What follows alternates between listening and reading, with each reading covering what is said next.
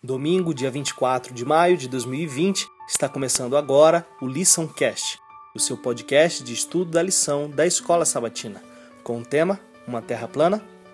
É comum a crença de que muitos no mundo antigo pensavam que a Terra fosse plana. No entanto, a maioria das pessoas, por várias razões, entendiam que a Terra era redonda.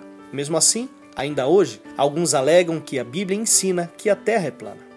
Em Apocalipse, no capítulo 7, João escreveu uma profecia do fim dos tempos, descrevendo os quatro anjos do céu, em pé nos quatro cantos da terra, conservando seguros os quatro ventos. Ele repetiu a palavra quatro três vezes para ligar os anjos aos quatro pontos cardeais. Em suma, ele apenas usou linguagem figurada, como fazemos hoje, quando dizemos, por exemplo, que o sol está se pondo ou que o vento veio do Oriente. Insistir em uma interpretação literal de textos proféticos quando o contexto indica uma ideia figurativa de norte, sul, leste, oeste, é tirar essas passagens do contexto e fazê-las ensinar algo que não ensinam.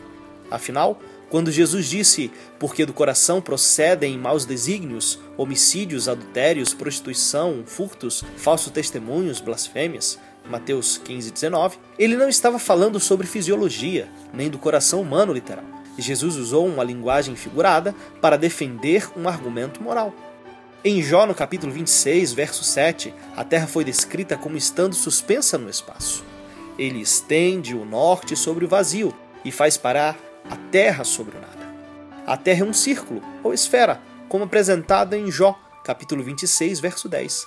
Isaías 40, verso 22 declara: Ele é o que está sentado sobre a redondeza da terra, cujos moradores são como gafanhotos.